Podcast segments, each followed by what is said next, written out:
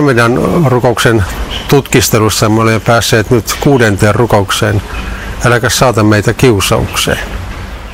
Ja sen jälkeen jatkamme vielä seuraavassakin, vaan päästä meidät pahasta.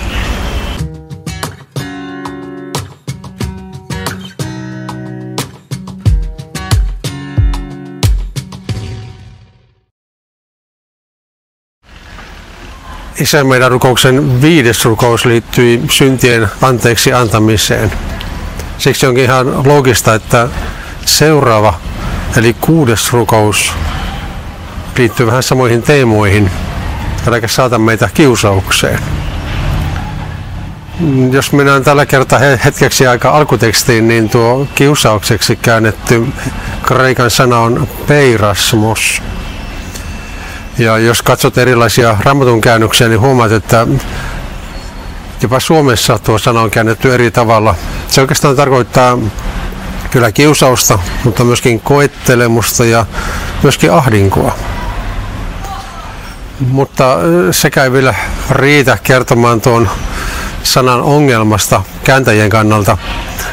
Esimerkiksi pitkään Saksassa työskennellyt Martikainen, joka oli siis professorina siellä ja on itämaisten kirkkohistorian professori, niin oli sitä mieltä, että oikeastaan myöskään kreikan tai latinankaan kielen käännökset eivät pysty kuitenkaan välittämään oikein kunnolla sitä, mitä tuolla Jeesuksen rukouksella tarkoitetaan. Ja siksi hän kääntää sen aramean pohjalta siten, että se tarkoittaisi älä anna meidän nousta kiusaukseen tai älä nosta meitä kiusaukseen kerran kuuntelin tuon Martikaisen luentoa tästä aiheesta ja aloin pohtia, että voisiko se tosiaankin olla noin.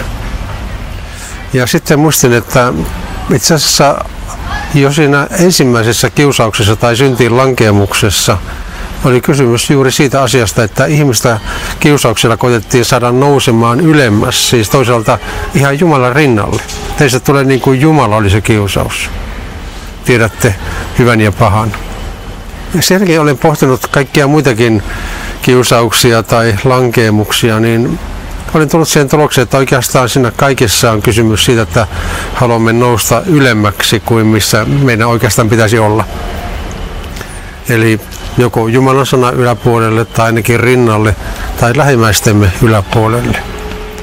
Jopa siinä tilanteessa, jos ihminen alkaa toivottaa itselleen, että hän on maailman surkein olento, niin silloinkin hän noustaa itsensä Jumalan sanan yläpuolelle, koska Jumalan sanan perusteella me kaikki olemme arvokkaita. Eli tosiaan, tosiaankin taitaa olla niin, että meitä aina koitetaan kiusauksissa saada nousemaan jonkin tai jonkun yläpuolelle. No mikä meitä sitten kiusaa? Oikeastaan näitä kiusauksen lähteitä on kolmenlaisia. On tietenkin saatana, mutta myöskin tämä maailma, joka on liittoutunut tämän paholaisen kanssa ja sitten myöskin meidän oma minämme. Jeesus sanoikin, että meidän sydämestä lähtee kaikki inhottavat asiat. Eli meillä on oikeastaan kolme taistelukenttää silloin, kun on kysymys kiusauksia vastaan taistelemisesta. Paholainen koittaa omilla juonillaan saada meidät pauloihinsa lankeamaan pois Jumalan tahdosta. Mutta oikeastaan kaikki tässä maailmassakin koittaa korostaa ihmistä, eikä niinkään ajattele mikä olisi Jumalan tahto. Ja sitten myöskin oma lihaani tai tämä syntinen minäni on liittoutunut maailman kanssa tässä mielessä ja luonnostamme ajattelemme omaa itseämme ja omaa etuamme. Eli aikamoisesta taistelukentästä tässä on kysymys. Mitä siis pitää tehdä, kun näihin kiusauksiin joutuu? Tämä rukous auttaa meitä, että emme sitten nousisi tai lankeaisi tähän kiusaukseen, vaan pyydämme, että Jeesus tulisi meille avuksi. Näitä, nyt minua koetaan viedä vaikka mihin suuntaan. Auta minua, etten suistuisi näiden kiusausten vaikutuksesta eroon sinusta. Hebrealaiskirjassa sanotaan, että Jeesus voi kiusattuja auttaa, koska hän on ollut kaikessa kiusattu. Ja se oikeastaan on myöskin meidän lohtumme olivat ne kiusaukset sitten minkälaisia tahansa. Jaakob taas puhuu siinä ensimmäisessä luussa siitä, että meitä kohtaavat monen, monenlaiset kiusaukset.